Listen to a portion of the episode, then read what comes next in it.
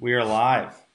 Gonna let some people hop back on here, guys. Thanks for putting up with that. Sorry about that. Um, that's usually if it mutes, you can just click the unmute button. George, are you there? Can you hear us? Oh, yeah, could you? Yeah. All right, we got you Yep, loud and we clear got you. now. We got you loud and clear. Awesome. Well, guys, sorry about that. Um, I'm not going to do a long intro again, but thank you for tuning into Eastern Current. Um, little short. I'm going to shorten it down for you. Cameron Okay. fished today. I fished today. Check out Patreon. um, thanks for tuning in to Eastern Current. Got a great guest. It's George Poveromo. What's going on, George? well, excited to be here with you guys, and uh, especially now that we can talk. Yeah, Yeah. definitely. I'm going to blame that on the coronavirus. I think. I think it's getting our You- you got computers it. and messing Everything everything up. well, cool. Well, guys, thanks again for putting up with that. Sorry for the technical difficulties, Billy. Sorry for not picking the phone up. I saw that you called in, but I was, I was like, I'm going to figure this one out without Billy. I think I can do it. Billy's my buddy that helps me with all the tech got stuff and helped me start using current. And it, Yeah. it was just, uh, I muted it beforehand, and it didn't want to come unmuted. But um, well, awesome, George. Thanks for tuning in. And uh, I'm a little flustered. Give me just a second. I'll settle back down. Um, but yeah, we're just super excited for the show. How have you been? Uh, been good. A little bit of a downtime now. We're, we're sort of in between our normal deal. We finished the uh, Saltwater Sportsman Seminar Series the last Saturday in February, and we get back to shooting our television programming for 2021 in May. So we have that little uh, month or two or three cushion here to to get refocused for TV, go through your tackle, get the boats all dialed in, and what we need to do. And it just timing wise worked out because you get this crazy Corona deal here that's pretty much keeping everybody under lock and key for about three to four weeks or six weeks. So uh, from a timing standpoint, on, on my end, the, the break worked out good. I'm not really missing anything on either end, but uh, we'll, we'll see what happens come May. Yeah, definitely. Yeah, we were talking about that before the show. It just it couldn't have worked out any better. That's awesome. And uh, getting those those seminar series wrapped up early. I mean, that would have been a huge, huge uh, hit if you wouldn't have been able to travel to all those shows and all those people that were looking forward to hearing from y'all talking. And, and that's I'm just so thankful that y'all were able to get it all in. I'm looking here at the comments, and I guess people could hear both of us, but I couldn't hear you. So it would have been very hard to have a conversation. we could have guessed what each other were saying, or I could have guessed what you were saying. And, and that could put more challenge to the show. Could Yeah, put another maybe so. aspect to it. Yeah, oh, yeah. Just Yeah. uh, just guessing through a whole conversation.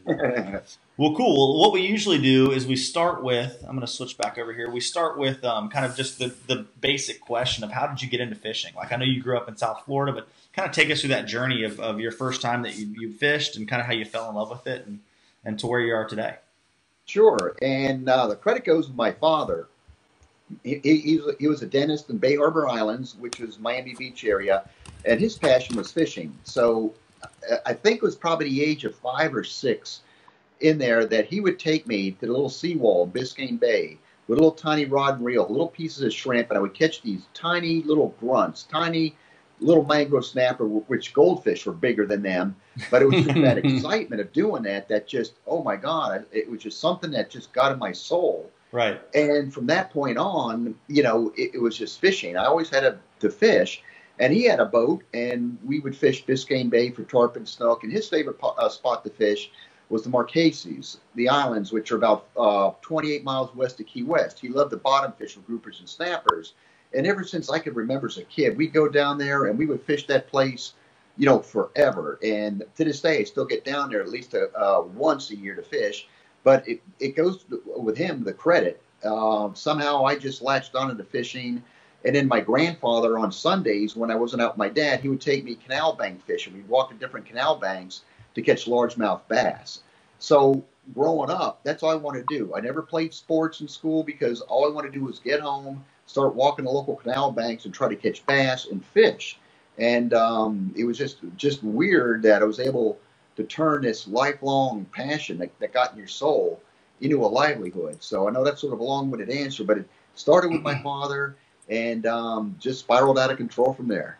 That's awesome. I, that just it's it shows how important it is for um, you know as, as adults and as fathers and as you know role models in, in young kids' lives to get them out on the water and, and get them you know Mhm. fishing and show them how fun it can be. I feel like we're in a world now where like people are so sucked into their phones and their computers and video games. But I mean, I feel like if you take any kid fishing, you know, and it doesn't they don't have to catch a bunch of fish, but you catch a couple fish and you, you, you don't you don't make it 100% about the fishing and just kind of just show them how much fun they can have out there. I think that's so important.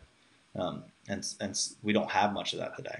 How, how did you no, it, and it, it not it doesn't always really stick because then you like my daughters when they were young, I would take them out fishing, they'd enjoy it, and then but then after a while they just sort of peeled away from it. Maybe later on in their years they'll come back to it, but. Yeah.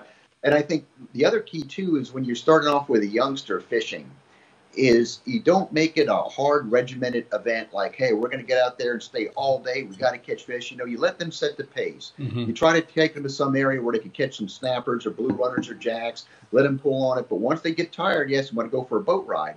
So you take them for a boat ride. Then you point out the wildlife around the, the way, and you make it more of an adventure. Because Mhm. the first time I think if you really make it a hardcore deal at a young age, they're going to equate that to, oh, I don't want to go out there. That's Yeah. just long days Right. and boring and that. So it's all how you how you bring it up and and and, and spoon feed it to them as well. I think.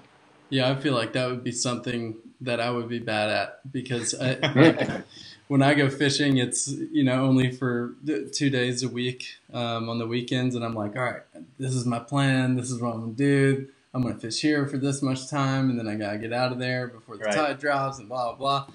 If I took a kid with me, I think he'd be like, uh, "This is way too intense." Oh, yeah. fish, fish, fish, catch, catch, catch. We gotta go, Yeah. go, go. Yeah, It's, that- uh, that's a really good point. Um, and I'm and I'm glad you brought that up because, you know, uh, when I think about having kids and teaching them how to fish and stuff, that um, I, I, I hope I rem- I'll remember that before uh, before I take them on one of the intense trips. I guess. yeah, talking to other other dads who who have done it, I, they, they're saying the same thing you are, George. Like, you know, go fishing, but as soon as they're over it, go to the sandbar. You know, go for a boat ride, go eat some snacks. Sure. Just, it just, it, Let them swim. yeah, definitely. It just add it with other things that that they already enjoy and kind of build it into this big fun package for them. Mhm. But, um, Sure. well, cool. So when, or were you gonna ask a question? Uh, well, no, I, I just I, I'd read something on you, George, um, earlier today. Actually, I think you were telling the story about how you had gone uh, out fishing. Uh, I think your dad was gone, and you brought home some mahi. And he was like, "Whoa!" whoa," And you were like, "Oh yeah, we were just fishing at the bridge." And he was like, "You're not catching mahi at the bridge. you were offshore." So, somehow, when you started that, I knew that's where you're going to go with that story there, and I'll, and I'll tell you how how that that transpired. Uh, as we started growing up, or I started growing up, and um, I, I turned 16. I got my driver's license, and at the time we had a uh, a, a bay boat. It was like a 16 foot tri hull that we had, and we spent you know a lot of time bass fishing. But that was the boat that we would just fish Biscayne Bay for tarpon and snook. So naturally, when you're 16, you grab your friends and you take the boat out with your friends. And my dad's cardinal rule was you would never, don't ever leave Biscayne Bay because the boat was an offshore boat. It wasn't a self-bailing boat. It had a 65 horsepower outboard, and and, and that was we had to stay in the bay. So naturally, you know, we'd adhered to that early on, and then after a while, you know, you're catching these tarpon, you're catching snook, trout, and every time you're running by the inlet, you're looking out there, and that Mhm. inlet kept calling me. The ocean started calling me, and so finally, my friend and I we'd sneak offshore. And one one time where we got caught, we were bottom fishing, and we crushed these big mangrove snappers. We got a couple of red groupers in there. We did really well. So it was during a weekday. We come home, I back the boat in the driveway, and I'm cleaning the fish. My dad pulls up, and he sees this grouper and snapper. He jumps all over. You weren't supposed to go offshore.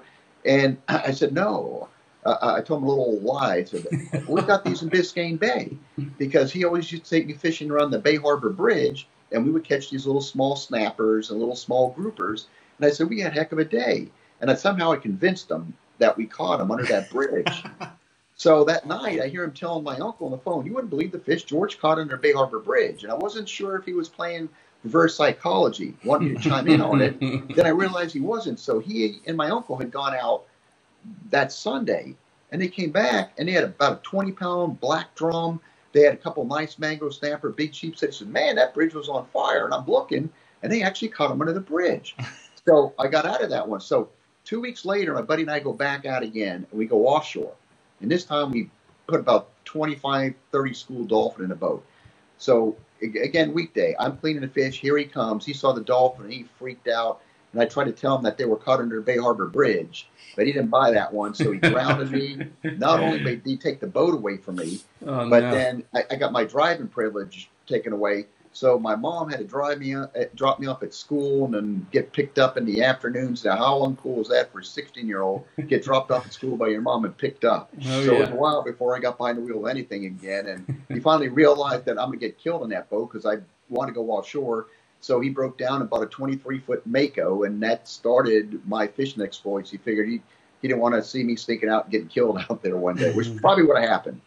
That, that's awesome. So by by breaking his rules, long story short, it got you a nicer boat to fish out of. Well, there you you know, you know, hey, I, I was born in May. I'm a Taurus. I'm stubborn for Tauruses, and he knew that I would find other ways to sneak out there. And it was just a matter of time before something bad happened. So he figured he knew I was going to do it. So he figured it, let's let's step it up and be safe, and then we could all enjoy that. And uh, Mhm. so yeah, in a weird way, but I, the Bay Harbor Bridge deal worked once for me, and it failed miserably the second. time. That's a great story. That's a really good story. Um, well, so so where in South Florida did you grow up? Was it in Miami, yeah, North Miami. North Miami? And Awesome. uh, yeah, grew up fishing the all over North Biscayne Bay area. That that those are my home waters, and uh, that's where I grew up. Did all the offshore fishing out of Haulover Inlet, and uh, of course, once you leave the inlet, you run south based on where the fish are at, or, or, or truck north. But that's where I, I cut my fishing teeth, and as the years uh, progressed, and of course, I trailered a bunch, uh, fished to Mako owner tournaments all throughout the state of Florida, and then of course you pick up and start running to the Bahamas because then you know, you realize Bimini's only 50 miles away from Haulover Inlet. Mhm. And, you know, with the right equipment, 50 miles isn't that terrible. And so then you start fishing the Bahamas. So it, Miami, in my opinion, if, if you were a saltwater angler, there is no better stretch of water in the world to be than there because you had it all. You had snook, tarpon, trout in, in Biscayne Bay. You had the reefs or grouper, snapper, cobia, king mackerel, Spanish mackerel, sailfish, wahoo, the offshore waters for dolphin, your billfish, uh, like your whites and blues, uh, swordfish, and then plus you were at, the stepping off point to the Bahamas. You could Mhm. hit the Bahamas, and and say if you want to do an international thing somewhere, you go to Miami National Airport. You can fly to Costa Rica if you so desired, Mhm. and don't forget the freshwater.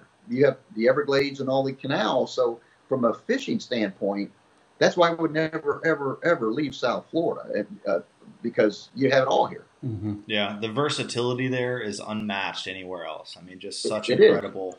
Yeah. And I mean, one one thing I did last year for the first time that I, that I will have to do a lot more was the peacock bass in the canals down there.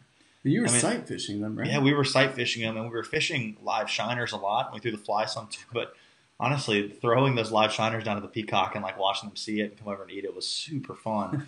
um, but uh, do you do a good bit of that peacock fishing when you get when you get I, I, well, it's funny you, you brought that up because I grew up fishing um, in the Biscayne River Canal. That was the freshwater uh, lake that we lived about a block over from. And the Biscayne River Canal goes through a dam at Miami Shores and goes into saltwater at uh, Biscayne Bay.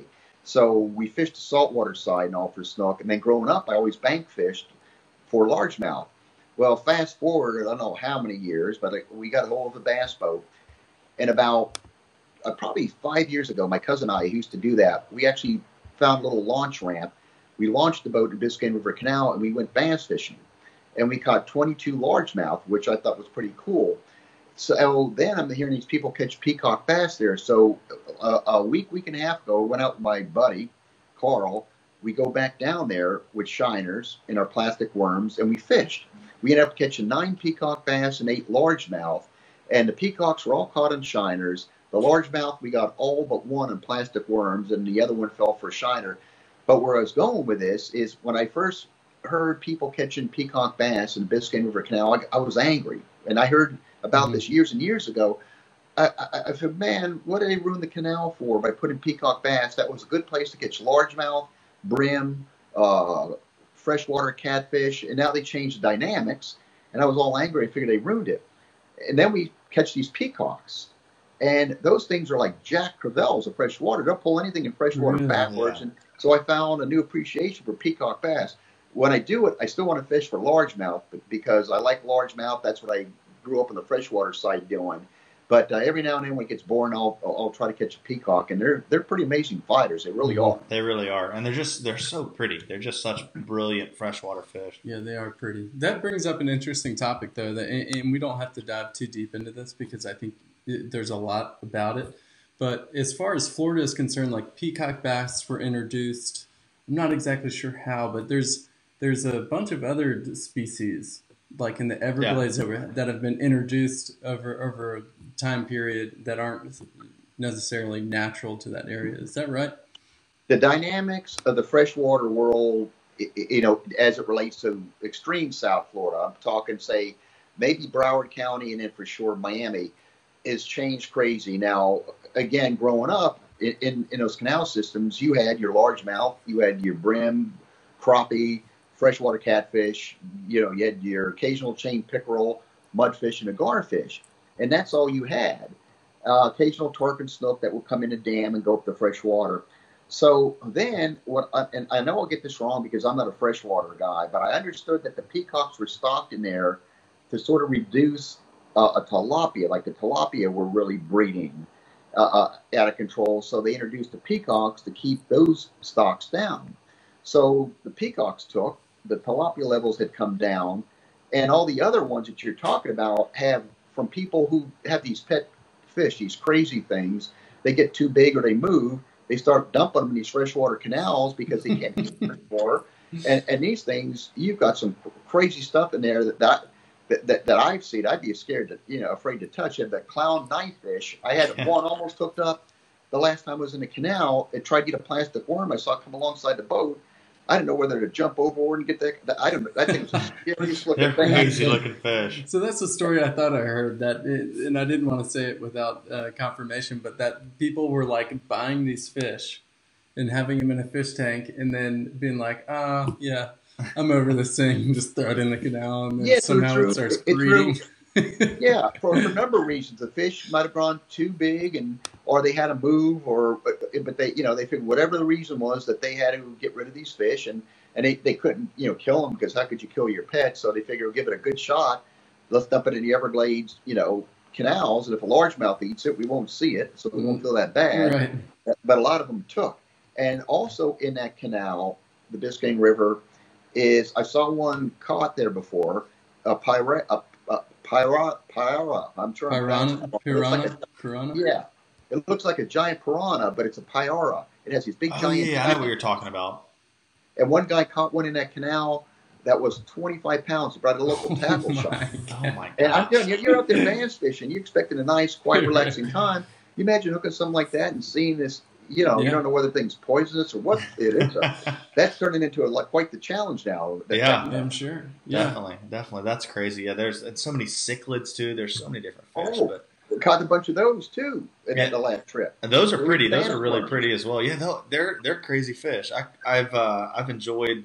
I enjoyed that time fishing on there, and and I haven't thought about it from your perspective of where like you know it came from with the really good bass fishing and the crappie mm-hmm. fishing and mm-hmm um, and all that. But but it's definitely it's a cool fishery. It's it's it's a neat fishery. And I was like, I've always thought, man, if I was a guide in South Florida, like you'd never have to cancel a day. There's always something no, you, would you not. can go do. You could fish anywhere, depending on what water, where canal, because some of these canals are so far down, it's like you're fishing in a bowl. The wind can blow 30 miles an hour, but you're down. And so mm-hmm. if you're a freshwater guy, you know, barring any torrential down, even a torrential downpour, you can fish. You get under a bridge. And, yeah, yeah. yeah. Put your rain suit on. But uh, yeah, it, it's it's all you know, every single day you almost you could fish in these uh, local freshwater canals. For sure. Well, let's let's get back into the saltwater scene because yeah. that's what we all love. That's what we're all obsessed with. And um, so you told us how you how you started fishing and, and and kind of how you fell in love with it.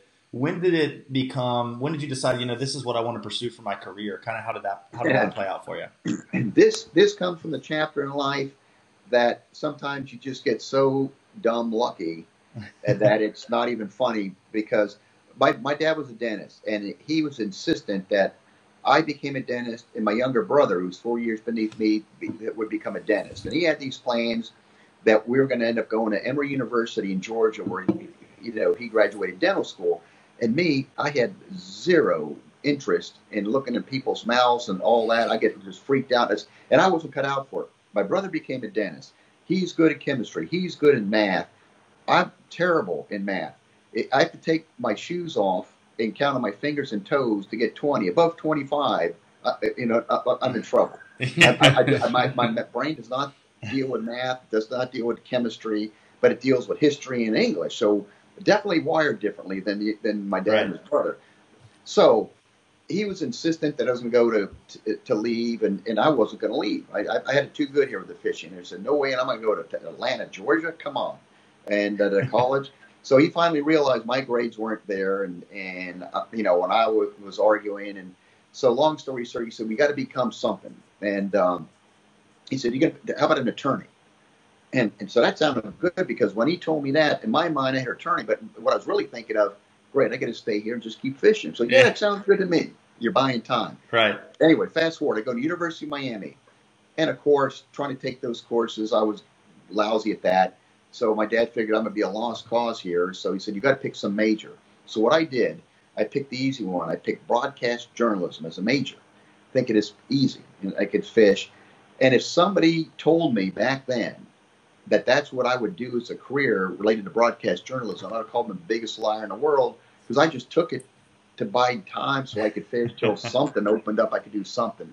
So anyway, I was fishing the Mako owner tournaments back then religiously. We would tow my boat from South Florida and hit the ones in Palm Beach, Key West, Port Canaveral, uh, Florida Panhandle, Destin, take the Walker's Cay, Bahamas, and we did very well. I fished it uh, six years, the Mako tournament. We won the Angler of the Year four to six times. Wow. And every year, That's Mako incredible. Marine back then hosted an outdoor writer tournament where they would invite 15 of the top fishing writers from the big magazines on all expense paid weekend for Mako. And it would take them away for seven days and have them fish Mako boats. And it was the greatest PR thing for Mako because all the writers wrote a story and they all took boat to boat pictures of these big fish on Makos. So it was my senior year of college. And Bill Monroe, who was the uh, marketing director for Mako, had asked me, would you take your boat to Walker's Cay, Bahamas and help me fish some of these outdoor writers? Uh, And I said, absolutely. So I met Frank Sargeant in Outdoor Life at the time. I met the guys from Saltwater Sportsman.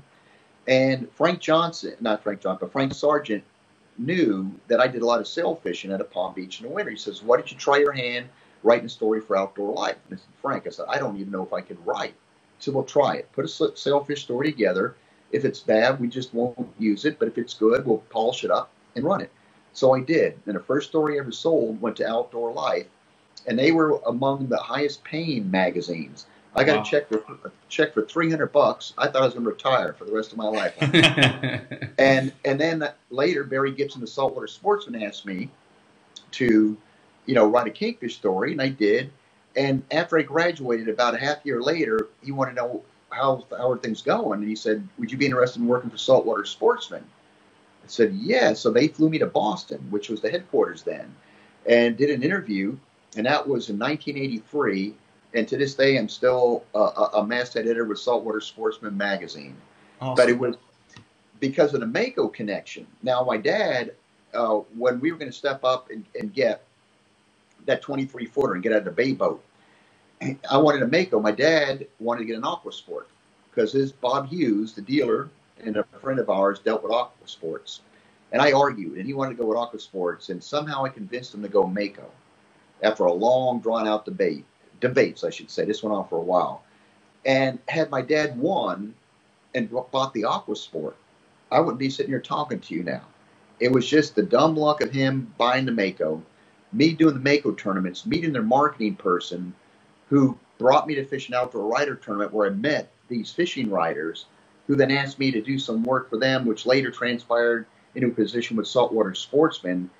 It's like I said, you couldn't write this thing in, in a crazy Yeah, right. script. It was meant it to be. just, it was just one of these dumb th- things that just you know it's even hard to describe. I'd love to tell you that it was just so brilliant that they just jumped on it. It was just a just a luck kind of a deal that uh, it all came together and i was just you know passionate about it. It's my passion and so was able to make a uh, a good career because of it. But that's how the weirdness started and that's how i got to where i am today Yeah, that, that's a great Quite story. a story. I think that's better than you know uh, the the the humbleness behind it of saying you know it was just kind of luck and I kept wanting to fish.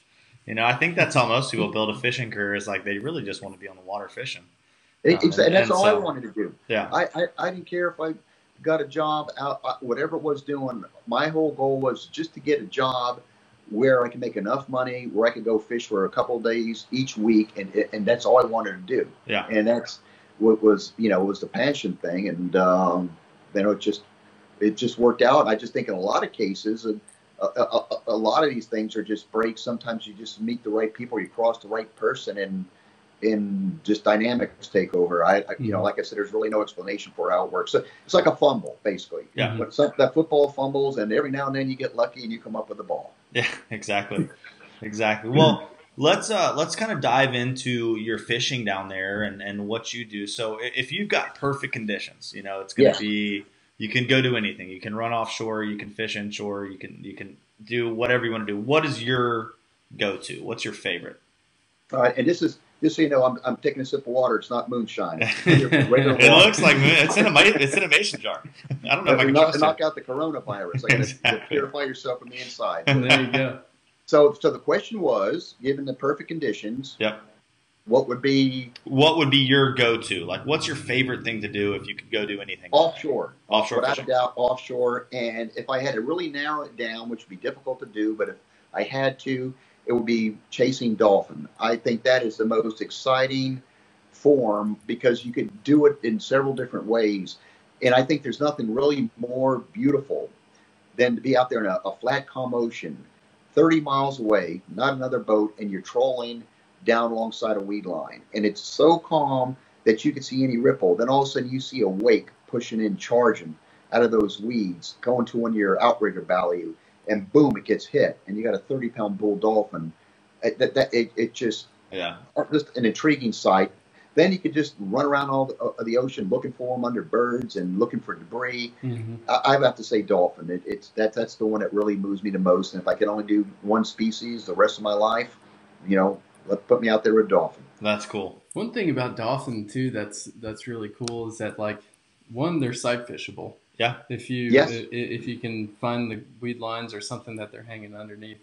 And two, something that I've seen videos of, but I've never done personally, but it looks absolutely amazing, is if like I don't know if you do it when you're trolling and, and you reel one in and you got them next to the boat and then all of a sudden a bunch of them show up or you're bottom fishing and you you know you catch one bottom fishing and then you reel it up and there's a bunch of dolphin with it.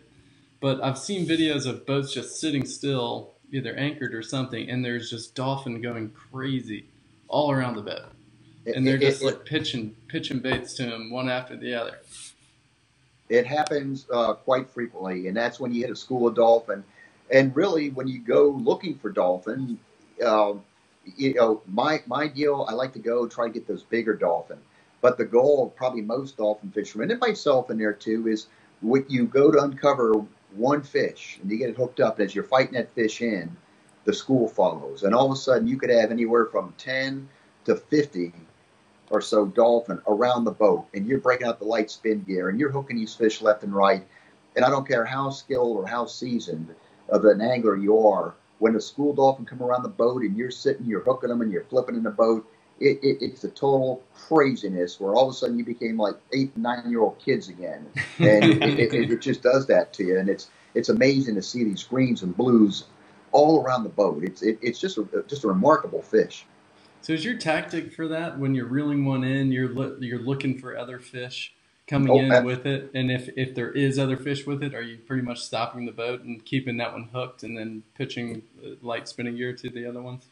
It, yes, and things have, have, changed. When we go dolphin fishing, we have our troll baits and trolling outfits. We have our pitch rod baits, which we're running gunning. We we're spinners. Then we have our school fish outfits, which are you know 15 or 20 pound test and 12 pound test light spinning outfits, ready to take advantage of school dolphin. Now the cardinal rule that we all grew up on and was that you hook one dolphin and you have a school around the boat you keep one dolphin in the water at all times, and that will hold the school.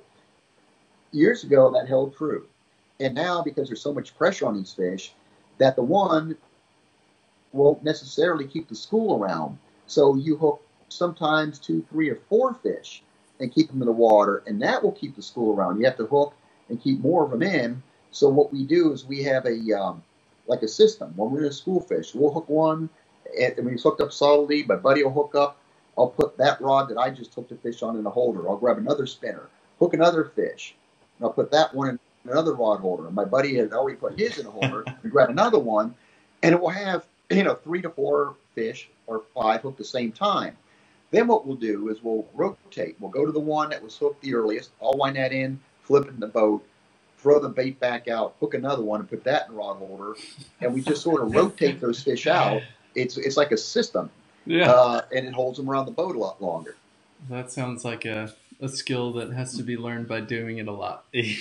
Oh, it is. And there's- fishing with the same there's- people. and it's still putting rods under this, and they still crisscross, and you try to put the separation. And ones you let out a little bit farther, a couple you keep a little bit shorter, but uh, it, it's all all part of the game. And those are just some of the tricks to keep the school Mhm. around longer that you know we didn't have to do back when I was a young kid, and you didn't have the fishing pressure like we do today. Right. Those fish get hammered a lot, and, and they get smart. Yeah. Yeah, Yeah. definitely.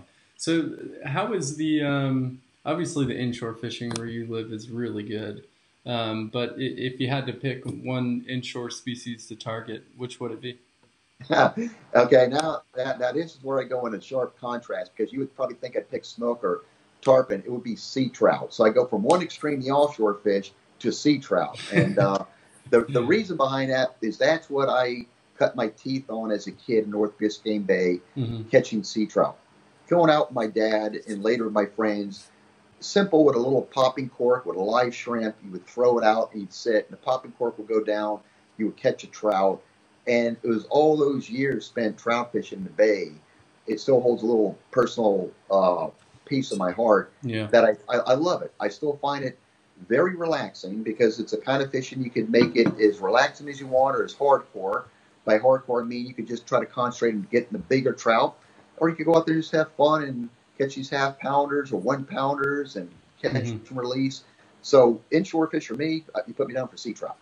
Gotcha. I, I'd have to agree with you on the trout. I mean, I've for so long I've been so dead set on on sight fishing and redfish and snook and per- I mean, we don't have snook and permit up here, but spending a lot of time and money down in Florida targeting snook and permit and tarpon and bonefish. But I got bit with the with the trout bug lately, and we have a good trout fisher up here. But I've been bit with like the the big trout. Like I want I want Yeah. a thirty inch trout so bad it, it hurts. But um, it's it's just fun, man. That trout fishing and the finesse fishing and working a bait well and um, you know, knowing where those fish live and where the bigger ones live, it's it's very addicting. It's it's super addicting. Um, I, I was wondering in, in that Biscayne Bay and, and South Florida area, what is what's a big trout down there? We're in an area of that part of Miami and in Miami in general. We don't really see big trout. Our trout down there are a half a pound to a pound. Mhm. You know, you get a two pounder, that's a good trout. My biggest that I've taken in Biscayne Bay, and I had it mounted, was a, uh seven pound trout, which Wow. by Oh, Biscayne Bay really? standards, that's really, really big. Yeah, I've only seen one bigger than that. My cousin caught an eight pounder out of there. But if you go for the, the big trout, if you're looking for the big, you know, the double digits or trying to get a double digits, you would look from the area from Stuart, Florida, up through Fort Pierce, gotcha. Mhm. and th- those were they get the really big ones. But Miami is more of an estuary, and there's just a lot of small trout in there. And then every now and then you get might get a four pounder, but you know those are big trout from Miami's Biscayne Bay. Yeah. When when you're targeting trout down there in the Biscayne Bay area, like in North Carolina, you know, a, a lot of the areas we're fishing in current, we're fishing on seams and eddies and little edges and creeks. Um, I- I feel like it's probably pretty different down there. Are you fishing, you know, out in the open flats and stuff, and, and fishing those potholes for the trout down there? Yeah, we're fishing grass flats and uh, drifting over grass flats or trolling motoring over and and you know trying to find some of those white holes interspersed with the grass flats and trying to get either your live bait in there or work your lures past that zone. And also too, a lot you know tide dependent. When the tide's starting to get a little lower, Mhm. or is it starting to rise, then you look for these uh, trout on the edges of the grass flats as they start sliding into some of these deeper channels, and you'll start working those channel edges as the water progresses up Mhm. in there. So uh, it's, it's it's mainly seagrass fishery and um, potholes and and, and working some grass, uh, you know, where, where it starts sloping down to, to ledges. Awesome. I went to um, when I went down to Florida to pick up my boat um, a few years ago. I I got a guide to take me out just trout and red fishing. Yeah. and it was unlike anything that I've done around here. I mean, it, it was like George was saying. He- He took us out on these grass flats, and you could you could see the trout. You could sight fish Yeah. them, and they're just like all this grass, and then there'd be like a patch of like white sand, and there would be like three trout sitting in there. Yeah, that's so cool. Where were you? Where were you fishing? That was uh, a place called Pine Island. Okay. Yeah, sure. West coast of Florida. That's a good area for trout. Pine Yeah. Island. Yeah, it was it was awesome. That's sweet. That's super cool. Yeah, I wish we had. We have areas where the trout will let, and we don't. We don't really have the grass flats like y'all have down there, but um, we have similar scenarios that we get to trout fish, and I really Mhm. like that. Um, nowadays, if you're if you're fishing lures for speckled trout down there, Yeah. um, artificials, what do you like to throw? I and when I would do trout, and I when I still do it, I, I'm a top water guy. I love seeing Okay. those trout blow up on top water. I use a Rapala skitter walk, Yep. uh, top water plug, and I'll, I'll fish that, and you know, naturally early mornings or a little late in the afternoon. But sometimes I still stick it out when the morning starts progressing into the noon time, and hmm as long as I'm getting bites on it, I, I just it's amazing to see them blow up o- on those Yeah. top waters. And sometimes you, you leave you scratching your head because you'll see a beautiful blow up and they don't get hooked. How Right. did he miss their two sets of trebles? I, you know, it's. It, but I, I, I love top water, you know, quite a bit when I'm in that bay. Yeah, Mhm. definitely And you might catch a redfish every now and again if you're throwing top water. That's Yeah. for sure. for sure. Yeah, Maybe a big snook. Water. Well, I guess you'll catch a lot of redfish too if you're using popping cork and shrimp. they like that as well. I Um, do like that. So if you're not, i- i- if you're fishing inshore and it's not trout, what are some of the other fish that you like to target down there in the Biscayne Bay area? Oh, snook. Snook, Snook, without a number two. Oh yeah, yeah. That and that that's that, that for sure because we have big snook in our area. Yeah, and because of the rules that they, they passed where you're not allowed to keep any trophy size snook you know you have to release Yeah. all the, the large ones there's some monsters in that waterway it, they're mind boggling and um, it, it's it's it's really amazing the size of stuff that we have in, in that miami area hmm amazing And you're, I think we, you and I spoke a long, a while ago, but um, your trout fishery took a pretty big hit at some point, didn't it? well it did when well, back in the uh, days when we had the net the netters back Mhm. in the before the net ban it, it took a devastating hit as did all the bait fish in the area down there which you know fed a lot of fish the, the, the, bait fishing and that the whole south florida scene really got got got bad that not only with the trout being netted and the spanish being netted uh, all the bait it, it was just devastating and um, you know i grew up in like i said in the bay there and you could go and you put together 30 trout as, as a youngster. Didn't have to really try that hard. And after that ban, if you could put together four or five trout, they, they would give you a little mention in the Miami Herald on your fishery report. That's how bad Wow. it was. wow. Then, then it wasn't that long after they had the net ban that you saw things bounce back. You see just a lot of bait back in the systems. And then after a while, the trout fishing rebounded and uh, it got very, very good. Now, the, the, the, the latest issue we've been fighting, this has been going on now for a number of years, is, is the water quality. Um, what has happened in North Biscayne Bay, um, it, it's, it's mainly intercoastal waterway, and the flats are grass flats or, or some uh, you know scattered rock mud flats. Well, after years and years of all these homes there and the Miami Shores Golf Course uh, of, of using Ridex and all to kill these weeds, after all these you know years and years of rainwater washing that stuff into the bay, hmm our grasses now are absolutely terrible. The spots that I used to fish sea trout in North Biscayne Bay, very consistent area, lush grasses. It's it's mud now, and Hmm. you know the North Biscayne Bay, a lot of those grasses are gone because of that. You go farther south in the bay, you start picking up some more grasses, and then once you get in that wide open South Bay, you see a lot more grasses because there's less of that population or that runoff. And you know, people wondering what's happened to the grasses, and they would, you know, early on blame it on the manatees that were eating all the grasses, but that's not possible. And then they finally came to some conclusions. It's all these homes on the water and golf courses using, you know, that Ridex hmm to stop the and, and you know when that rains and, and, and everything comes back into that bay and it goes through these drains, that Ridex kills the grasses on the bottom of, of the floor. And Yeah. Yeah. that's Who a would've serious thought? problem we have. It's Who would have thought? as as humans, we love to like point our fingers at other things in nature that are causing the issues when really it's just us. I mean, I, my Sure. my example is always hurricanes. Like you know, if you took humans out of the picture and a hurricane hit somewhere, and you know, it, it's not really doing any damage. Yeah, it might- might knock trees down. It might you know do some some temporary damage, but but most of the big damage, like when we had our hurricane, we had a huge fish kill in the river, um, the Cape Fear River here, because of all the, uh, the, the overflow from the hog farms that got in the water Yeah, and lowered the oxygen levels and, and Mhm. killed a bunch of our striper and our big catfish and our largemouth bass. Um, but yeah, and I know that um, you know you you, you speak uh, a lot on conservation, and that's just something that that needs to be shared here more. And we're really trying hard to to push for that and to get these gill nets out of the water because I mean, year after year, it's just a, a, steady decrease of, of fish and you know areas that hold fish. And um, I remember that you spoke at, I think it was a it was it was a CCA meeting. It was before Yeah. our show last time. Was it a CCA meeting Yes. that you spoke at? Yeah, Yes, Okay. in in, Wil- in Wilmington. in Wilmington. Correct, correct. Um, yeah, that was uh, that that was powerful, and and and to, to come from someone who's seen it on their own waters, you know, and it's not just this theory of like, oh, Right. maybe if we get rid of nets, it's going to help out. Yeah, you, you've seen the the uh, devastation it can cause, and Right. then you've also seen it when it's gone and, and how it's rebounded, which is and uh, plus, interesting. I've had uh, you know the good fortune of being able to fish everywhere. You know, Texas, Alabama, all the inshore shows we've done, and the inshore articles I've done for Saltwater Sportsman. You've experienced a lot of these inshore waters, and and like I said at that Wilmington that night, um, you know, North Carolina does not realize the gold mine that they have sitting there untapped. Oh man, If they get rid of those gill nets, the expansive waterways that you have are just custom ordered for giant trout and Oh, yeah. numbers of trout.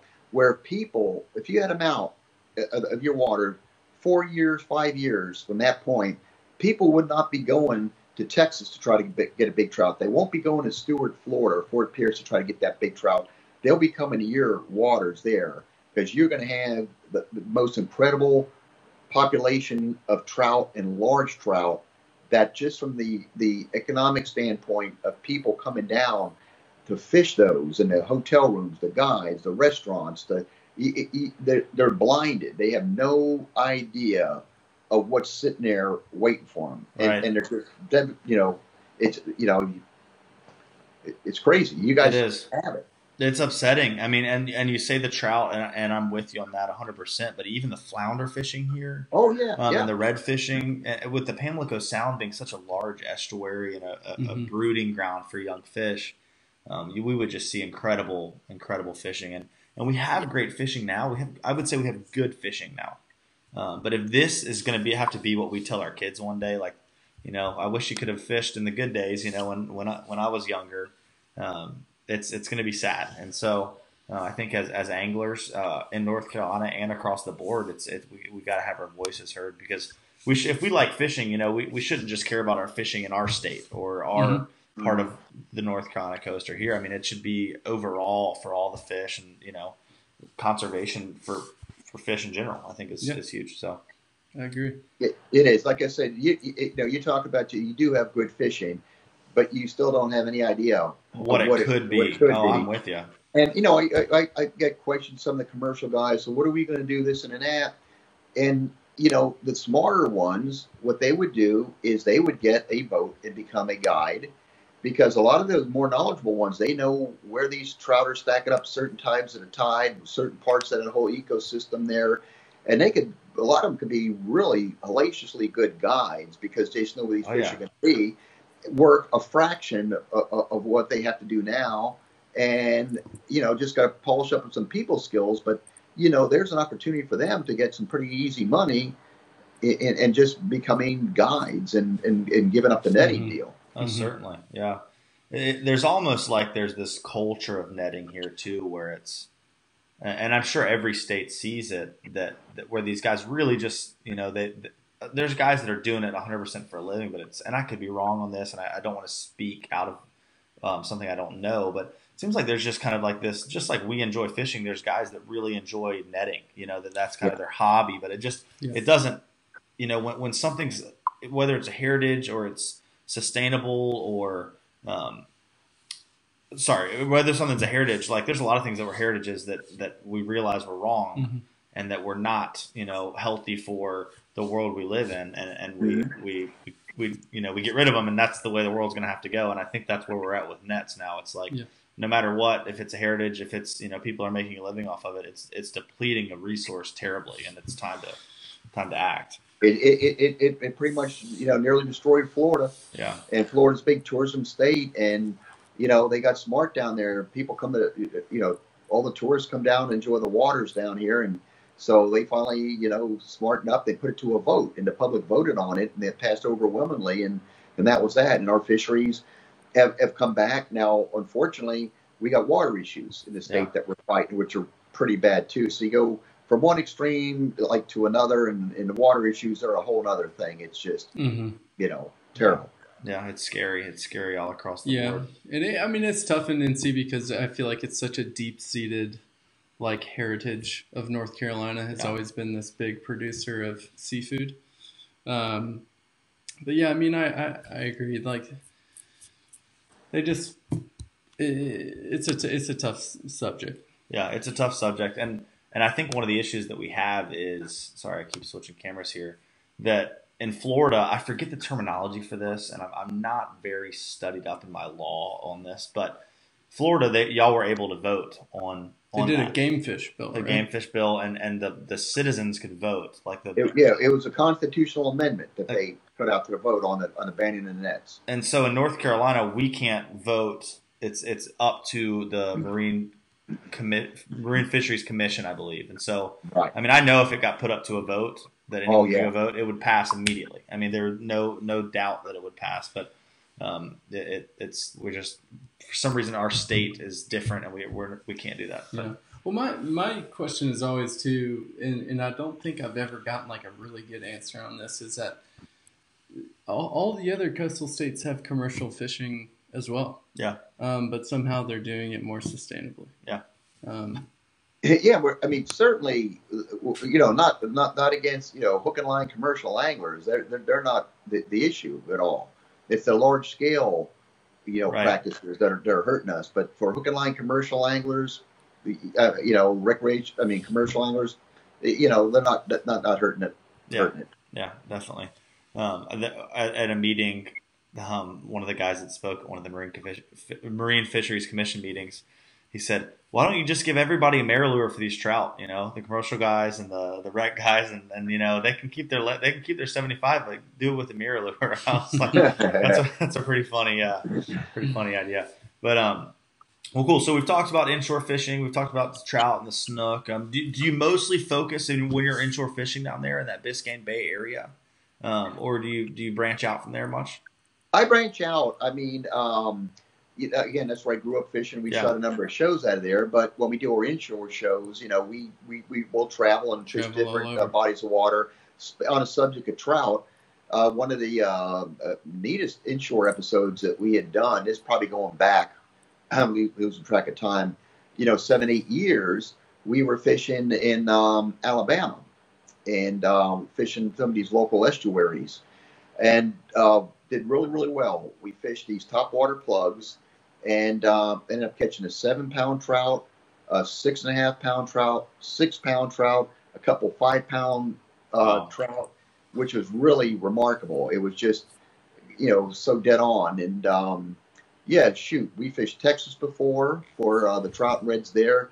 I fished uh, the northern end, you know, of your state for the big bull reds, Oriental area. Yeah. Um. We got back from uh, Venice, Louisiana, uh, this past summer, and the show aired last week. We did a show on um, catching the big bull reds around the Venice, Louisiana area. Mm-hmm. So we do get a, a, good amount of the inshore, you know, shows in yeah. as well.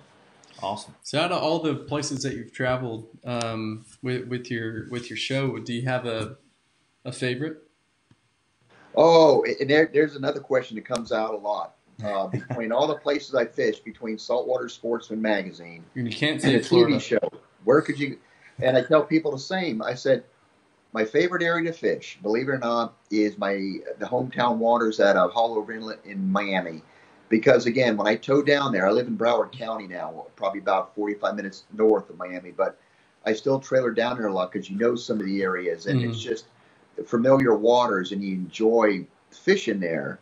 And I think too, when you really put together some sensational catches out of Miami, you're really saying something. You're really doing something. Um, I like that area. I like the uh, the Keys quite a bit. And if I had to pick my favorite spot in the Keys, which is even more difficult, it would be between either Key Largo to Islamorada or for sure Key West. And I'll say Key West because, again, the Marquesas Mhm. or west of Key West. And so um, then again, there, there's the Bahamas, there's Bimini too. And I, we've had, you know, a- incredible, you know, fish catches over there too. So, but if I had only do one, I'd have to go the old hometown favorite, Haulover Inlet in uh, North Miami. That's There you awesome. go. I think that's just it's it says a lot, you know, when and I think everyone's favorite fishery should be their home fishery. They should the Sure. pride and the respect for for that water. Um, it might not be the, the most productive water, but I mean, it, it's just cool to really love that that that home water. It's easy to, um, you know, always think the grass is greener. Go fish somewhere else. Go Mhm. fish in their state. You know, another part of your state. But but um, you know, there's a lot to anywhere up and down the East Coast. There's a lot of fishing to be done where you are. You know, don't don't get too wrapped up in wanting to be in Florida or wanting to be in Georgia. Um, just pick apart where you are and and and go from there. But It is, you know, learn those waters and the catches that you can come up with are, you know, it, it, it, it just, it's special, you know, when you do Yeah. it in your own backyard. Yeah. most certainly, So most of your are most of your shows filmed um, within the United States, or do you go out of the country? Um, most of them are in the United States, and and that was a show concept. My show now is in its 20th year on TV, and um, the show concept was because when I was with Saltwater Sportsman, I could uh, fish just about anywhere. Excuse, that's not coronavirus. That was you got my computer all germed up. is I, I didn't want to do the, the out of the country stuff, which I did a lot of with Saltwater Sportsman magazine because when I was doing a TV show, my thought was if you do a show, say, out of Venezuela or Costa Rica, in somebody's mind, that might be a trip of a lifetime to them that they mm-hmm. may never even take. They'll watch it and they'll really like it, but it's not something that they might not be, you know, they might Yeah, not be able to make yeah, it yeah, happen. that makes sense. So I wanted to focus on the recreational saltwater market in Florida, hmm what I consider 90% of our backbone, the recreational anglers and these 17 footers to say 33 footers that do it from inshore, the nearshore, offshore, but majority along the continental U.S. because then anybody can watch that show. And say if we run one on dolphin fishing, for example, out of Miami, somebody in North Carolina who offshore fishes, he never goes to Miami, but he'll watch that show. He said, you know, hey, they're fishing for dolphin in Miami. I do it up here in North Carolina. Let me see what they're doing differently that might Yeah. help me out. hmm They can relate to that because you're doing it coastal. Every now and then we'll throw a show in a foreign land. And, you know, we do Bahamas stuff, but I don't consider Bahamas foreign. That's an extension of South Florida as far as I'm concerned. and, uh, but we've done a marlin, marlin show out of Brazil before. Oh, cool. We, we've done the giant tuna out of Prince Edward Island, Canada, before, but the majority is continental U.S. And um, Mhm. you know that's why I set the show and went for that target audience. Yeah, that makes that makes a lot of sense. Actually, it's more relatable, Yeah. right, for It is. people within the United States to see how you're catching more fish and um, use your tactics and, and philosophy to, to do so. Yeah, I see that happen with this podcast too. Is is the ones that are really listened to and viewed a lot um, are the ones that, that are more relatable to more people. You know, Mhm. here along the East Coast, inshore fishing being probably Yep. for us a little more productive because you know there's a lot more access. You can catch fish from the bank, use a kayak, paddleboard.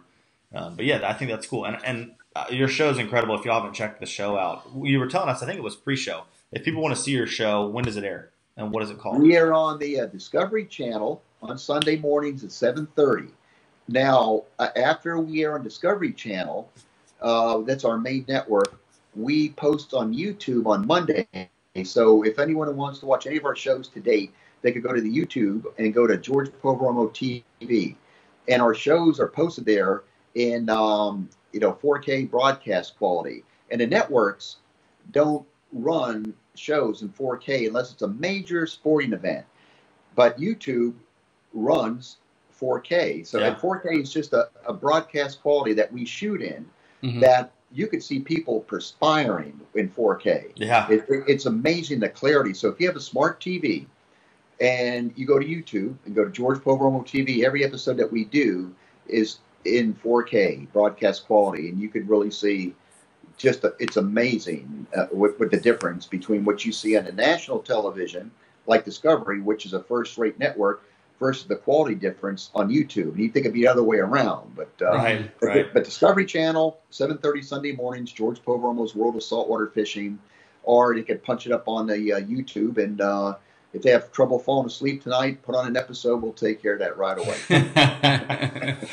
I wish I could fall asleep to uh, to fishing fishing YouTube videos every night, but I don't think my wife would love that too much.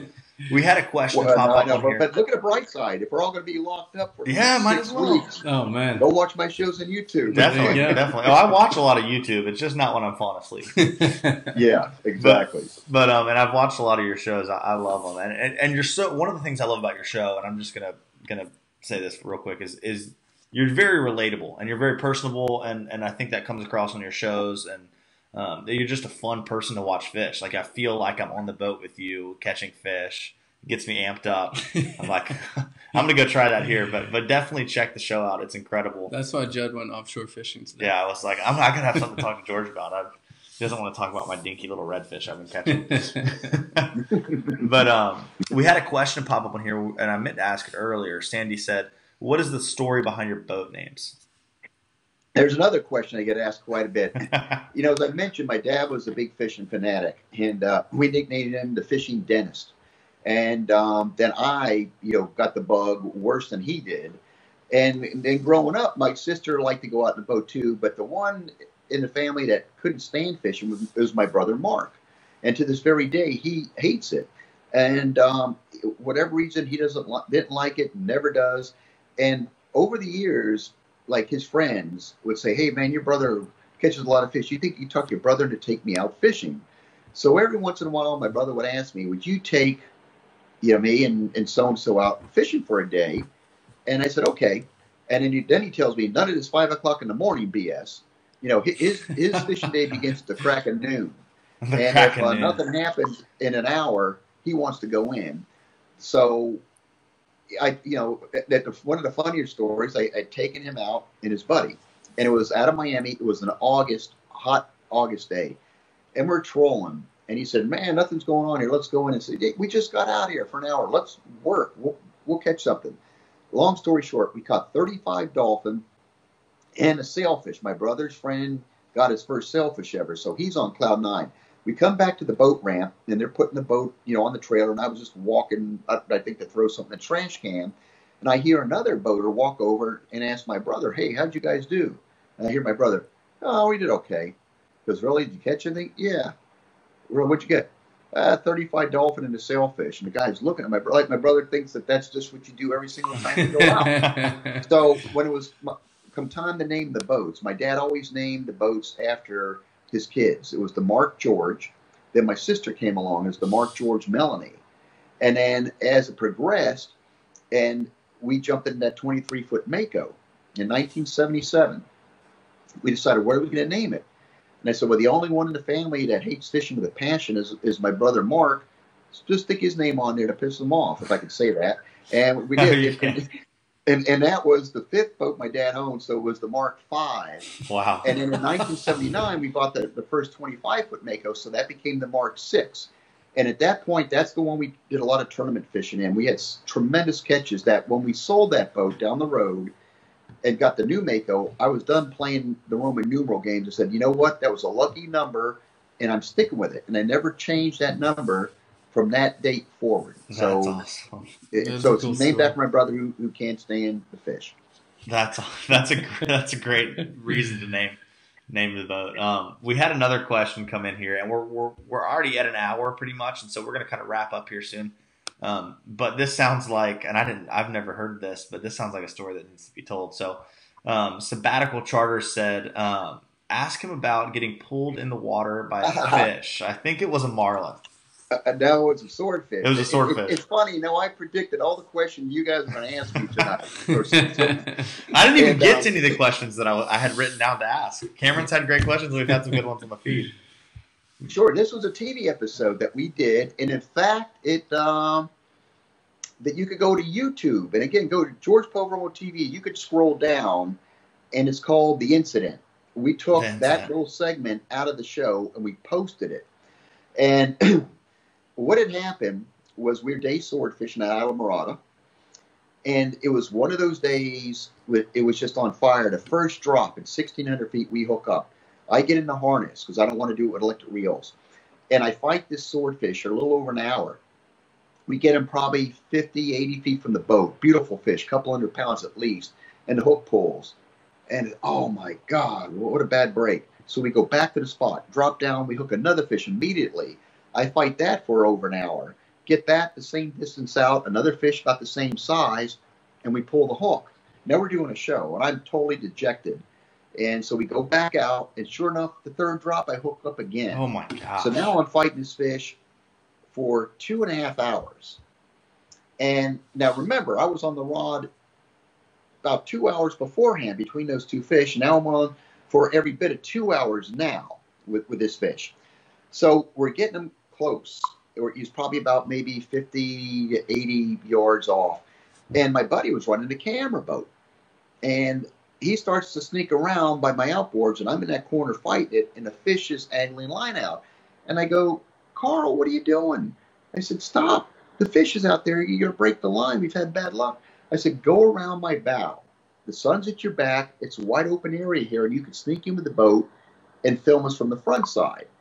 And he goes, okay. So he starts to back out. And I'm fighting this fish, and we're getting it closer. Still can't see it. And I'm in a stand up harness, and Carl's easing around. And then the last thing that I see is at a corner of my eye, I catch his boat coming around my bow. And as I go down to take a crank uh, on, on, the uh-huh. rod, his wake lapped the side of my boat and gave it like a jolt. And at that weird time that I was going down the crank the fish, and that weight that lapped the side of my boat pulled my feet in the air. And at right that time, the swordfish pulled me into the water.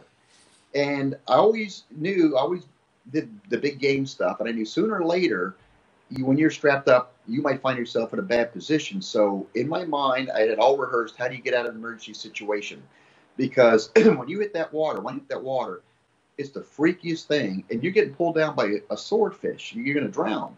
And I always knew that if you hit the water, the first thing you do is not panic and you slowly back the drag off. Most people would have freaked and not touched anything and would have been pulled down and drowned. Or they would have freaked and gone to complete free spool, birds nested the reel and locked it up, and the fish would have pulled you down. So I'm going down and slowly back the drag off, alleviating the pressure. I came back to the surface and I said, okay, now George, go to part two of your deal. Part two was to grab the rod, pull to your chest, unclip, and swim out of it. So I'm trying to find the rod, but I can't find it. So I grab the side of the boat. And Nick Stanczyk's up there trying to hold on to me, and he's 85 pounds soaking wet. I'm slapping his hand off of me because if I were if I was going to go down, he was going to go with me, and I don't want to drown him on top of it. So I'm slapping his hand off, and I'm thinking to myself, all right, George, you got one shot to get out of here. And I said, you got to take a breath, let go of the boat, and try to find where that rod is. Fortunately, I didn't have to make the decision. One of the camera guys jumped off the boat, saw what happened, swam over to me, and during the tumble, the rod had twisted around, but it went between my legs. So when I was reaching out there, I couldn't see it. So the camera guy got his hand in behind the reel and unclipped me, and I got out of it. So I passed the rod back up to Nick, and he put it in rod holes to Nick. Is the fish still there? So he advanced to drag, and it was still on. So I swim to the back of the boat now. And I go to jump in, and then I get stuck on the transom. My rod belt is wedged in the transom, and now I'm angry. So what else is going to go wrong here today? So I finally straightened that out, got in the boat, got back in the harness, and fought the fish for another half hour, and finally oh got it. And it was seven o'clock at night. We were 40 miles away from Isla Islamorada. So we drive it in the dark, and we, we got in, we put the fish on the scales, a 256 pound swordfish. And the whole time, and probably through a good year later, people say, You got so lucky you could have died. I, I didn't see it that way. I was angry at myself for letting that happen. I was just mad until now I realized that, like my camera guy said, he says, George, all that could have happened if that rod went over and the braid line wrapped around the rod tip or wrapped around your shoe, you'd have drowned. He would have pulled you down. And now you look back at it, you're you're pretty darn close. Yeah. And this funny aspect of it, one of the camera guys videoed this whole thing, which you'll see on the YouTube, and one of them jumped in to get me. And my wife said, "That Kevin, he's a wonderful guy. Look, he's the only one in that crew that jumped in to save you." And I told Kevin, I said, hey, you scored brownie points for my wife. And I told him what she said. And he, and he says, well, don't get too emotional. He said, the only reason I jumped in to save you because I didn't know whether or not you had check signing authority in your company. And I want to get paid after that shoot. oh, that's so that's the story of the swordfish. And it was a freaky deal. And, and, and, and the third part of the deal, which, which failed me, was to try to get to your pliers and cut the line. But I had the stand up harness around me and I couldn't get to my pliers because it was on my belt in there. Mhm. So that would have failed me. Fortunately, back in the drag off lightly and, you know, worked this thing. And before that, I don't get long winded here, is I have the, the restraints that go to the reel down to the boat in case something like that happens. You won't lose your rod or the person. And we talked about using it for the show. And I said, no. I said, that, that, that looks like too sissy ish. We're not going to put that on. Don't worry about it. We're pros. And um, I always said, I said in that clip, I said, you always think that accidents happen to the other guy until that day I was the other guy. Right, right. That was it was a weird deal, but that's how it happened in, the- in the old swordfish incident. Wow, that's incredible. Yeah, at first it's just like, oh, you get pulled in by a fish. You don't. When you start to really think about the danger of it oh, all, Oh, man. it's it's scary, and that's huge. I would have done number two, I think you said, and just slammed that reel into free spool and It back back- and backlashed it. You would have same deal. You would have Yeah. you would have gone down, and it's the freakiest feeling. no matter how long you've been doing it, when I hit that water, and I open my eyes and you see blue and you're going, and the first thing that came to my mind was, so this is how I'm going to die because I remember the stories off your coast where the mate would get wired up with a blue, get stuck, and get pulled over and drown. Right.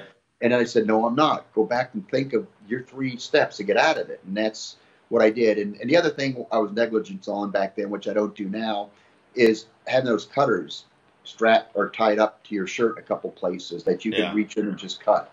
And uh, so if you saw the episode that aired this Sunday, which is on YouTube now, we went to Isla again and hand cranked barrel fish and we deep dropped for swords. So if you see me fight the sword from this Sunday, you'll see the, the, the, the cord coming from the reel of the boat. You'll see the yellow cutoff thing. So I learned my lesson on that one too. Yeah. bet. Yeah, Safety is key. I mean, it's it, it even goes back to when you're a kid and you don't want to wear your helmet on the bike, and as soon as you get out of the cul-de-sac, you take your helmet off and set it on the side of the road. Yeah. I mean, I was that kid, and it's it's being safe is cool, and so in, in every way that you can be safe, I think you should out there on the water. Um, well, that's cool. We have so many people on the chat that, that were just you know so stoked to hear from you. And um, Tommy Mungo says thanks for all or for all the years on TV. I think you've just made a big impact on a lot of anglers' lives, and we just want to thank you for that and and just keeping that fire alive for people to want to go out there and fish and to to uh, you know create memories like you have um, for so many of us. So we want to say thank you for that and uh, give you the opportunity if there's anything else uh, that you want to share, if there's any closing thoughts. If not, completely fine. Um, but No, it's just I uh, I appreciate everybody out there watching the show, and it's fun, and you know it's a passion, and I love doing it, and love talking to people, and it's amazing that our time had gone so fast. Remember, we're, we're supposed to be in lockdown for three weeks, so we got another at least two and a half weeks to talk right now. We That's true. going. we're But, gonna uh, we're gonna go live every night at eight for the next three Let- weeks. Let's do it. What else do we have to do? Exactly. Nothing. Uh, but you know, if I could leave the people in North Carolina, is uh, on one thing is you know we have such precious resources, and just think if you have any kind of time on the water, and and where you know the enjoyment level that you had and what that means to you, is just think in terms of like future generations that you would like them if they had an interest in fishing to experience the waters as we are doing now and as we have been growing up it's such a precious resource. It's such an immense hobby that keeps you busy the rest of your life.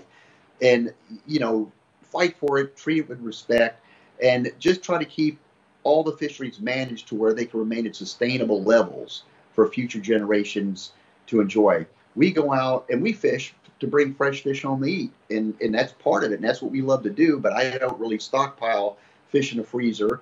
Um, we'll go out and we'll take fish, which is our right to do. But in a lot of cases, we do a lot of catch and release and practice it.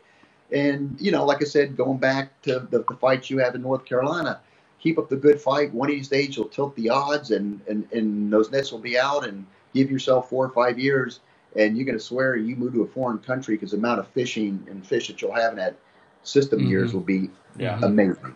Yeah. Yeah, I think my, I think our goal, Judd's and I, would definitely be to just have uh, that that our fishery is better for our kids or future generations than it is now. Yeah, I agree. I, I think that there's you know there's so many little steps we can steps that we can take, and um, I think through Eastern Current, our really main goal is to build this community to have a voice for conservation here Mm-hmm. In North Carolina. Like it's not about a dollar bill. My guiding's not about. I just love being on the water. I love sharing those experiences with people. Um, and I want it to. I want more people to be able to experience that here in North Carolina and every state up and down the coast. So um, I, I think that that we all share that common common goal um, as anglers and as you know advocates for conservation. Uh, but George, thank you so much for coming on. We're going to close the show off, and um, like, like we like he said, go check out those those uh, or go check out a show on YouTube. I'm going to do that after this. Some of the 4K. Definitely to look up that swordfish footage. I was like, you had me on the edge of my seat as I was listening to that story. But um, but thank you so much. I'm going to switch over to our camera here, and uh, and guys, as always, thanks for tuning in to Eastern Current. We had such a fun time with George. And uh, we should have done like a three-hour Joe Rogan style Yeah. podcast here. I'm sure George has enough stories to, Yeah. to last these three weeks. Oh, was of, great. uh, there was a great story for every question. yeah, right. But um, but I'm gonna do just say one more time about the Facebook group since it, got cut off there in the beginning um, for our listeners because this will be the actual podcast version here. Um, but so check out the Facebook group Eastern Current Fishing. That will uh, will give you like inside access to this community of of listeners and viewers of this podcast to be able to talk and you know hopefully um, share information and become fishing buddies and all that good stuff. The other thing was the Patreon um, that I've set up. It's just going to hopefully help us kind of pay for some of the back end stuff for this podcast. As it's gotten you know a little pricier, it's a, it's a little bit per month, and um, I'm going to drop the link one more time here in the comments. But if, you want to go check it out, there's two tiers of, of helping. If you really love this podcast and, and want to help us grow it, um, there's a five dollar a month and a ten dollar a month, which is like a cup of coffee or a burger. And I hate plugging and trying to you know to do this, but but it's it's it's uh it's it, it would be awesome to you know have the back end of the show paid for and uh, and whatnot. So go check out the Patreon account um, if you do love the show, and um, we will see y'all on the next episode. Thanks for tuning in. Later. Uh oh, I can't find the end button. This is embarrassing.